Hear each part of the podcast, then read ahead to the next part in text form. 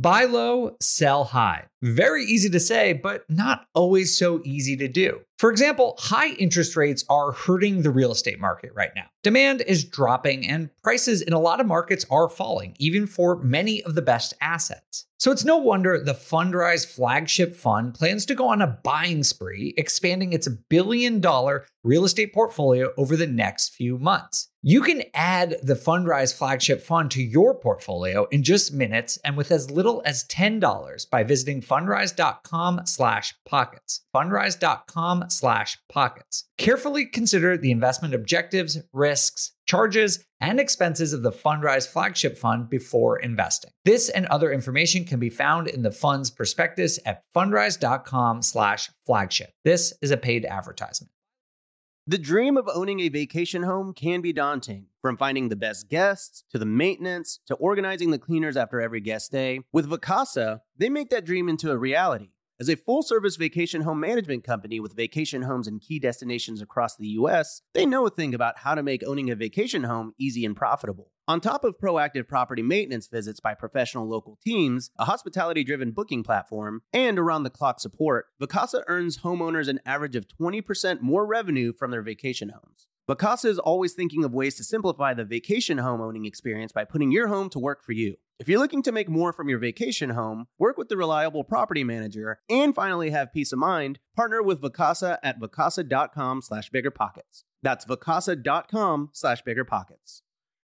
eBay Motors is here for the ride. With some elbow grease, fresh installs, and a whole lot of love, you transformed 100,000 miles and a body full of rust into a drive that's all your own. Brake kits, LED lights, whatever you need, eBay Motors has it. And with eBay Guaranteed Fit, it's guaranteed to fit your ride the first time, every time, or your money back. Plus, at these prices, you're burning rubber, not cash. Keep your ride or die alive at ebaymotors.com. Eligible items only. Exclusions apply. See ebaymotors.com.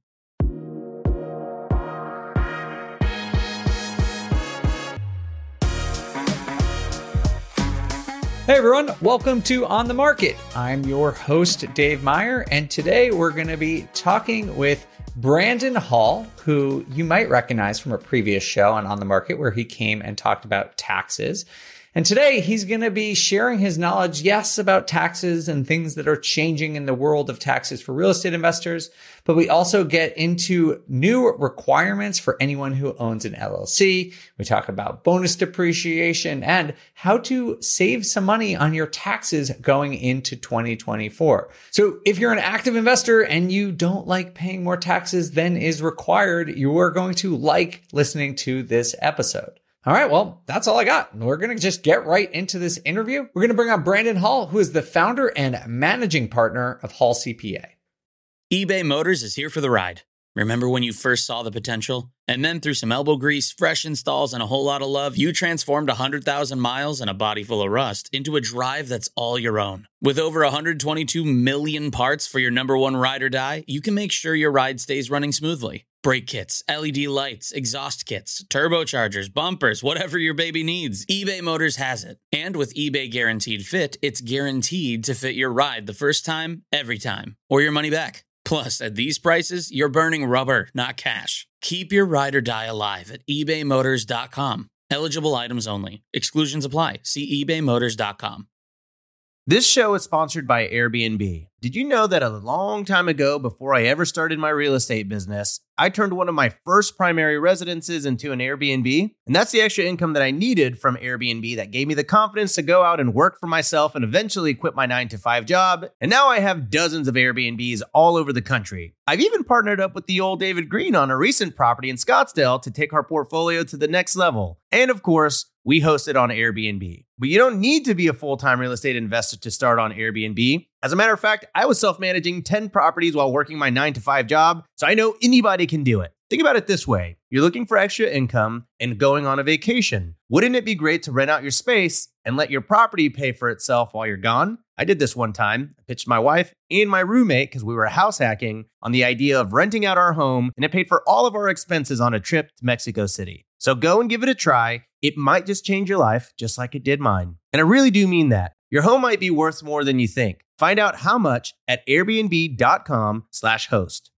Top real estate investors love to talk about how they save so much on taxes. But how are they able to build rental property empires while skirting Uncle Sam? 1031 exchanges. 1031 exchanges allow you to defer capital gains taxes while you sell an investment property, exchanging your old property for a bigger, better one and avoiding the tax man while you do it. And that's where First American Exchange Company comes in. They're the leaders in 1031 exchanges. Whether you're a seasoned investor or just starting, First American Exchange can help you with simple rental property exchanges, complex commercial real estate investments, reverse exchanges, and more. Don't let your taxes eat into your profits. Visit First American Exchange Company at firstexchange.com or call them at 800 556 2520. That's firstexchange.com or 800 556 2520. Keep your money in your pocket and propel your portfolio further at firstexchange.com. First American Exchange Company does not provide tax or legal advice. Consult your financial, real estate, tax, or legal advisor about your circumstances.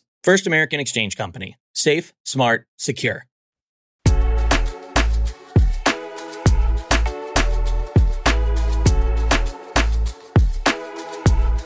Brandon Hall, welcome back to On the Market. Thanks for joining us again. Yeah, thanks for having me back, Dave. I appreciate it. For those who didn't listen to your first appearance here, can you just give a brief introduction about your involvement in real estate and as a CPA? Sure. So I my name is Brandon. I run a CPA firm called Hall CPA. Uh, in the market, we're kind of known as the real estate CPA. Our, our website's therealestatecpa.com. So hit that early for SEO purposes. Um, but my firm, we have about 50 US staff, uh, and, and we're all remote. So it's all over the United States. We service about 800 clients across the United States. We are 100% niched in real estate. So we've, all of those clients are investing in real estate to some degree. Um, and myself, I own 25 units. So I've got multifamily, single family, short term rentals, uh, kind of doing it all, trying to figure out what I like. That's great. Which did you do first? Were you a CPA or a real estate investor first? That's actually a good question. I think I got my license like a month before I bought my first property. So it was, it was pretty, it was pretty much simultaneous. Yeah. But, uh, but I, I, I like built my entire firm on the BiggerPockets forum way back in the day. Um, just answering forum questions, tax questions, and it's built it, uh, to really what it is today. So, I owe you guys a lot uh, of, of my success. That's super cool. Yeah. I, I remember hearing about you when I first joined BiggerPockets eight years ago, and you're definitely one of the OG power users of the forums and like we're the go to CPA. So we appreciate you uh, adding all that value to our community. Yeah. Uh, you know, I think it's funny. Uh, I, I have this theory that most real estate investors start by just completely ignoring taxes and then over time it just becomes like the focus of your entire portfolio is taxes. Um, and it seems like you probably started from a better place than most people being a cpa so that's a good advantage. Yeah yeah. Well and we try to help people think about all those tax issues early on because i do agree like people will get into into different deals and then ask how does this impact me from a tax perspective? And they typically ask that question around April 15th uh, of the following year, which is also typically a little too late. So, yeah, kind of gets in uh, some sticky situations from time to time. Well, hopefully, this episode will help people start thinking about these things a little bit earlier so you're not frantically emailing Brandon or your CPA when there's no time left for you to make any decisions. But today we're going to talk about some changes that are going on in the tax world, seeing as this show is focused on news, data, trends in the real estate industry, where Brandon is here to talk about some changes in the tax world. So, the first thing is there's something called the Corporate Transparency Act. What is this? So the Corporate Transparency Act, it's not necessarily a tax thing, but I'm finding that a lot of people don't realize that this is coming. So the Corporate Transparency Act it kicks off January 1st, 2024. If you have an LLC, uh, you probably have a filing requirement under the Corporate Transparency Act uh, starting next year. So if you have an LLC today, meaning before January 1st, 2024, or if you open an LLC between now and the end of the year, so your LLC is open before January 1st, 2024, you have until January 1st, 2025 to file this form. And I'll talk about the form in a second. If you open an LLC after January 1st, 2024, you have 30 days to file the required form. All right. So, and this is everybody. Everybody has to do this thing. So the form is a is a beneficial ownership interest form. So what what's going on is we're reporting to FinCEN who the beneficial owners of the entities are. All right. It's very uh I guess you could say intrusive. what is FinCEN? FinCEN is the uh I actually don't know what the acronym is. Financial Financial Crimes Enforcement Network. That's what FinCEN is. Okay. Yeah. So, so what they're trying to do is they're trying to identify people who are like committing fraud, money laundering, that type of thing, right? But uh, it, it effectively impacts everybody. So, if you have an entity, you have to look at whether or not you have a filing requirement. There are exceptions. Um, so certain like like if you are a large company, it's five million. You've you've grossed five million dollars in the last twelve months. You don't have you might have an exception there. If you're a nonprofit, if you're a bank, uh, you might have exceptions there. But for most of us that are buying rental real estate through our LLCs, um, we're not going to qualify for an exception. So we have to file this. They call it a BOI report, beneficial ownership interest report, and that report basically says who are the direct owners and who are the indirect owners of this entity. So what you have to do if you have an LLC is you have to work with either your attorney or your accountant uh, to file these forms, and you have to meet the deadlines because if you don't meet the deadlines, it's a five hundred dollar per day penalty that you're late. What? Yeah, so you can't oh just like God. open up an LLC and forget about this thing. You have to you have to get this done the penalty does cap out at $10,000, but still that's incredibly expensive. And there's also criminal penalties. I don't think anybody, you know, has to really worry about that unless you are committing fraud. But um, the $500 per day penalty is pretty pretty steep. So this is something very serious that you have to educate yourself on. There's currently um, conflict in the accounting industry as to whether or not accountants can file these forms on behalf of their clients uh, and whether or not it's the unlicensed practice of law. And it seems to be a state by state issue. So the point, uh, the point of that is to just say you have an attorney and you have an and you have a CPA on your team. Hopefully, if you don't, you need both of those professionals. Um, your CPA might not be able to file this for you, so you might have to use your attorney to get this done. Wow. Okay. Well, I just wrote this down. I literally just added this to my to-do list because I do not want to be charged five hundred dollars per day. I assume yeah. that's per LLC, which per LLC, man, really yeah, it's, expensive. Uh, it's pretty steep. But again, if you if you have the LLC open right now, you have until January 1st, 2025. So you've got some time. Okay. But every future LLC you open. But still, you just do it January 1st. Yeah. Yeah. Yeah. Just okay. well, that's interesting. I'm curious. So I guess the, the point is to prevent money laundering and fraud. Um, I guess if you're really good at fraud or money laundering, they don't care because if you made more than $5 million, you're fine. Yeah. but this to me, I, I don't know any other example of having to report LLC ownership or file documents to the federal government, right? Like to me, I, all my LLCs are in, in one state. I've always ever dealt with the Secretary of State's office. Is that is this unusual or, or this is sort of this whole new thing? Oh yeah, yeah. I mean, this is it's it's new. Um, entities entities don't really report to the federal. I don't I don't know of an instance where they would report to federal other than this. Uh, individuals will have like like if you're investing if you have foreign bank accounts or you're investing overseas, you might have FBAR requirements where you have to report to FinCEN. So it's not like unheard of. Um, I mean, we have a lot of clients that report to FinCEN, but reporting your LLC to FinCEN is brand new. And you really have to look at the beneficial ownership piece because what we're finding and what we're learning is the indirect owners. It's not as simple as just saying Brandon owns 100% of this LLC. So Brandon is the only one that shows up on the report. Like you have to look at all of the indirect owners too. Um, so if you have options and grants and things like that, like you have mm. to start hmm. factoring that in and it could get relatively, it could get pretty complicated pretty quick. So don't just take it at face value. This is something very serious. You want to get it right. Uh, work with an attorney or a CPA to, to get those things filed. Okay. All right. This is one of those things I'm very glad you told me about and very mad that I have to do, but so be it. All right. What about cost segregation studies. This has obviously been a very hot and popular thing to do in real estate. Actually, before we get into what's changing, can you just explain what a cost segregation study is for those who aren't aware? So, when you buy a property, let's say you buy a hundred thousand dollar home, and uh, we have to break out the land value. All right, so the reason we have to break out the land value is land cannot be depreciated.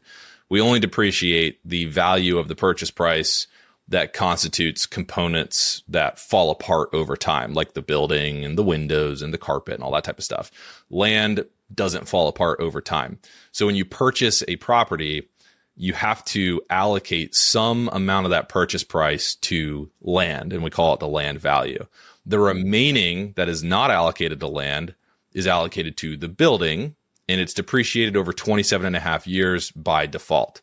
So we buy a $100,000 property and we allocate $90,000 to land. Our annual depreciation expense that we get to claim is $3,200, $3,300 a year. All right. So every year we get to claim that expense. I don't have to come out of pocket for it. I don't have to pay anything else for it. It doesn't matter if I paid cash for my property or if I financed it 100% or if I financed it 70%. It doesn't matter. Every year I get the 32 to $3,300 depreciation expense. Um, and it helps to shelter my cash flow, right? Like I could, I could cash flow $3,000. Cold hard cash hits my pocket, but then I get 3,200 bucks of depreciation. So I get to actually tell the IRS I lost money on this property, mm-hmm. even though I actually made money. So that's where this depreciation benefit comes into play. Now, a cost segregation study says, well, you bought the property for 100, 10,000 was land, so 90,000 is building. That's what you're depreciating over 27 and a half years.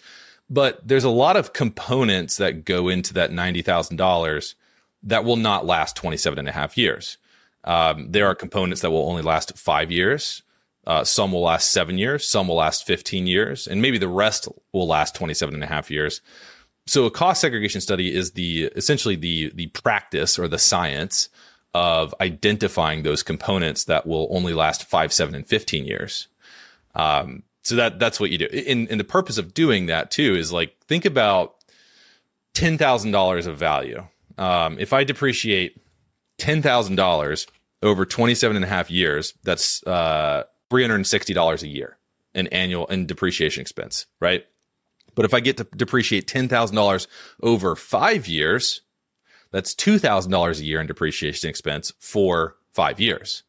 Now, if we have accountants listening to this, I know that there's double declining balance, but I'm trying to keep it simple, right? So you actually, it actually changes a little bit, but simply $10,000, if I can, if I can take that out of the 27 and a half year bucket where I'm getting 360 bucks a year for 27 and a half years. And if I can put that into my five year bucket, thanks to a cost segregation study, then I get to claim $2,000 of depreciation expense for five years. And then I have zero after it's fully depreciated. So a cost segregation study not only identifies these components that won't last 27 and a half years, but it enables you to front load your depreciation expense. So instead of claiming, you know, $3,200 in annual depreciation, like, like we were mentioning, I might have $10,000 in first year depreciation, uh, $8,000 in second year depreciation. So I get to really increase my expense. Um, and then what everybody then references is bonus depreciation. So if I have a cost segregation study that has identified five, seven, and 15 year components, I can use bonus depreciation to really write those things off. In 2022, uh, it was 100% bonus depreciation. 2023, it's 80%. And then 2024, it's going to be 60%. And it's going to continue to fall off 20% until it reaches zero, I believe, in 2027. Okay. So that seems like a big change is this declining amount of bonus depreciation. And first of all, thank you for explaining that. It's, it's very helpful. From my understanding, cost segregation has been around for a while, but the bonus depreciation, that's relatively new. Is that correct? 100% bonus depreciation was new. 50% bonus depreciation has been around for a while. I see. When did that come into effect? So 100% bonus depreciation came into play in 2017 with the Tax Cuts and Jobs Act. Got it. Um, and it was always planned on starting to phase out because you have to balance the the budget and everything. So got it. Okay, so that's phasing out, and we are now in the midst of phasing out. And can you just remind me of the tiers you just said of how it's being phased out? Yeah. So so prior to January first, twenty twenty three, if you bought a property and placed it into service, and you did a cost segregation study, you could you could one hundred percent expense any component with a useful life of five, seven, and fifteen years. So, you know, on on single family homes, these cost segregation studies will allocate like 15 to 18% of the purchase price to 5, 7 and 15 year properties. If I'm buying a 100k property, then I'm getting a $15,000 first year deduction. Um, and that just multiplies as my value multiplies. On multifamily property, it's like 20, 25%. So it starts to go up. And then there's other types of property that can get you to like 50, 60, 70%. Um, and it just depending on what you're buying. So the bonus depreciation is phenomenal. Uh, it's a phenomenal tax benefit. Uh, but in 2023, it, it, it dropped from 100% to 80%.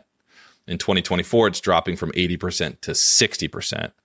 Uh, and then it's going to keep going down 20% until it reaches zero, which again, I believe is 2027. So, what does this change from 80% to 60% mean for investors? I, I know that giving advice is very individual, so it's hard. But what are some things that perhaps our audience should think about given this change? Um, I think that the main thing is that cost segregation studies will become less valuable. But I want to make sure I caveat that by saying cost segregation studies will still be valuable because you're still accelerating depreciation. It's just that you're not able to fully extract the tax benefit from your rental property uh, because you can't fully expense the amounts identified with the cost segregation study. Um, so, from a time value of money perspective, we want to to pull the tax savings out of the property as fast as we can, and then redeploy those tax savings into other investments, whether they be rentals, equities, bonds, whatever.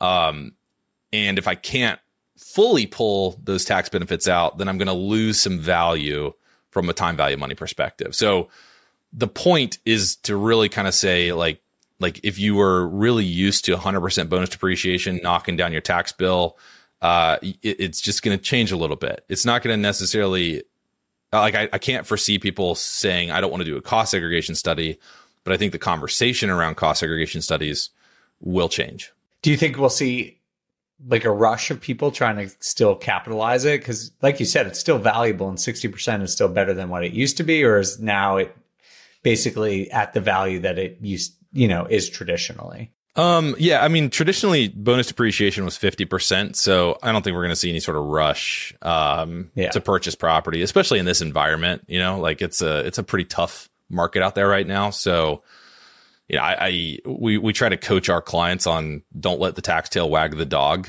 Um, you know, you, you have to buy property that, that that you think will perform well and fits your investment criteria. And unfortunately, a lot of people do not do that, uh, especially in the short term rental markets.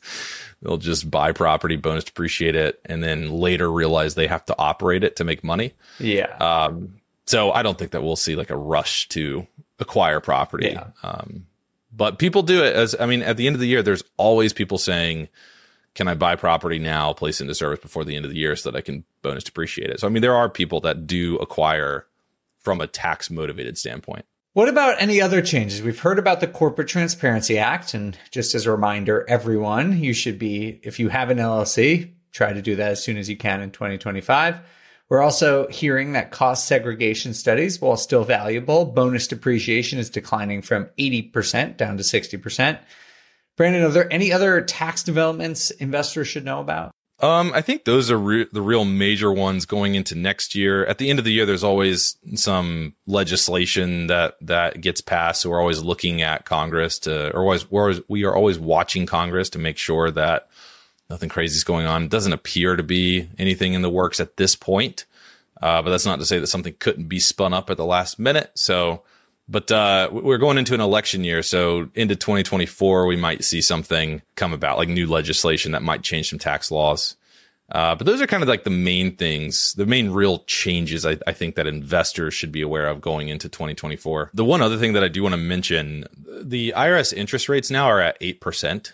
uh, which means that if you are not like if you if you work a W two job and that's kind of your main source of income, uh, you can tune this part out. But if you run a business like me, or if you are primarily making money from real estate, buying, selling, you know, flipping, whatever, you, you should pay attention. So with interest rates being so high, it becomes uh, very costly not to make quarterly estimated tax payments. So with low interest rates, a lot of people and myself included would just kind of wait until the end of the year, make one big major lump sum payment and you know you'd eat the $2000 cost associated with that.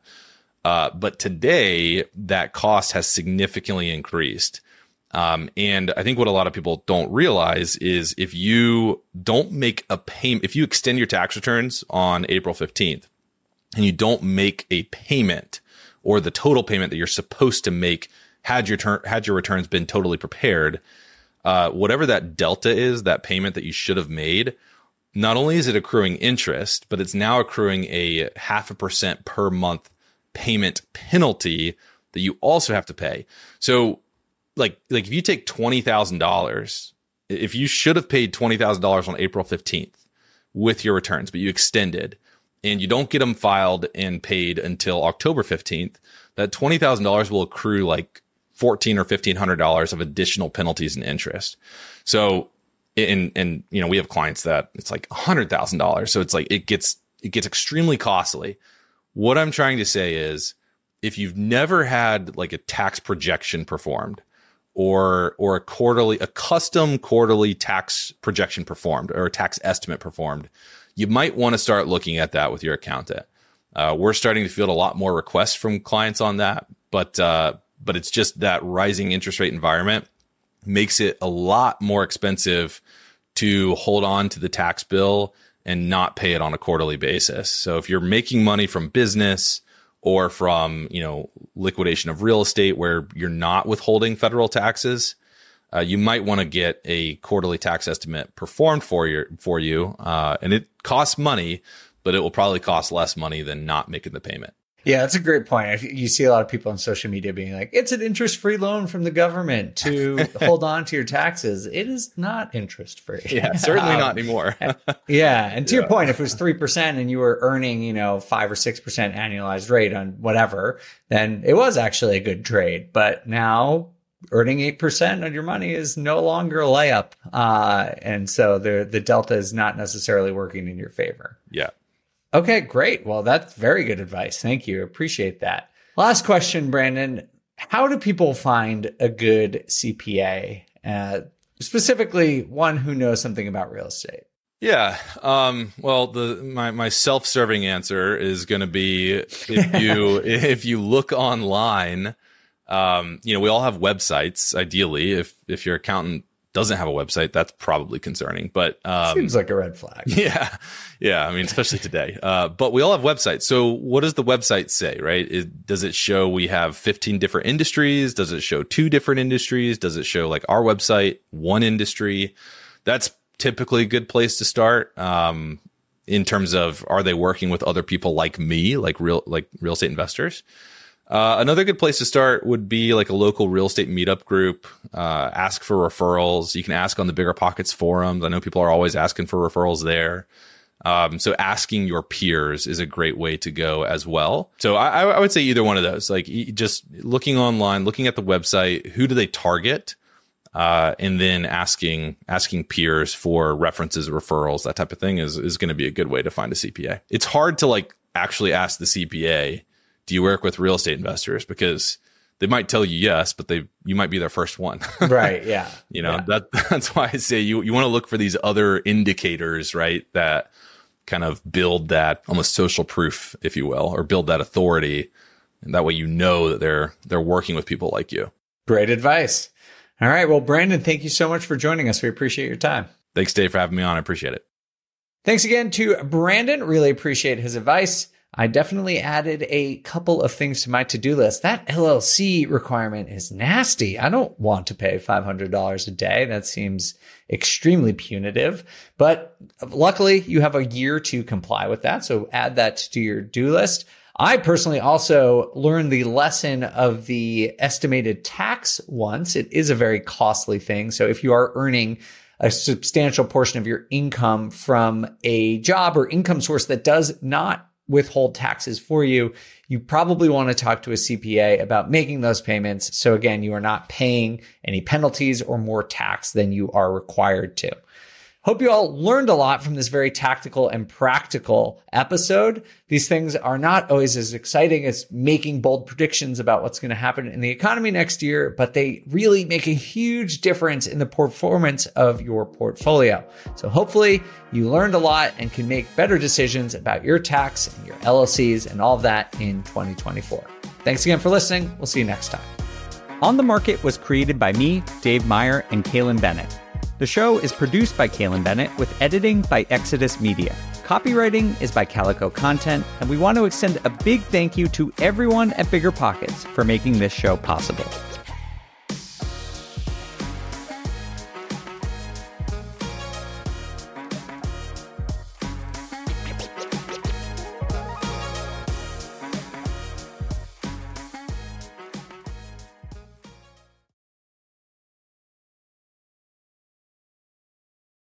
The housing market is changing, and finding your way right now can be a bit tricky. There are rate shifts, there are confusing headlines, but at the end of the day, your goal hasn't changed. You probably still want financial freedom as much as ever. Well, the good thing is that experienced investors know it's not about trying to time the market, it's about the amount of time you have in the market.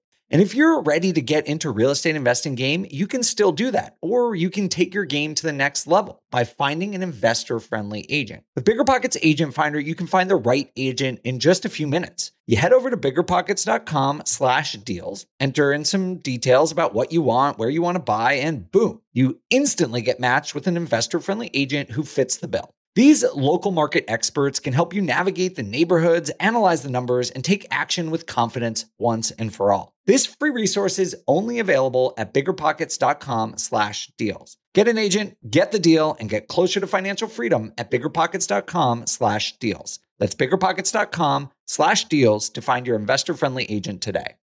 The content of this podcast is for informational purposes only. Past performance is not indicative of future results, and all hosts and participant opinions are their own. Investments in any asset, real estate included, involves risk. Use your best judgment and consult with qualified advisors before investing. Only risk capital you can afford to lose. BiggerPockets LLC disclaims all liability for direct, indirect, consequential, or other damages arising from reliance upon information presented in this podcast.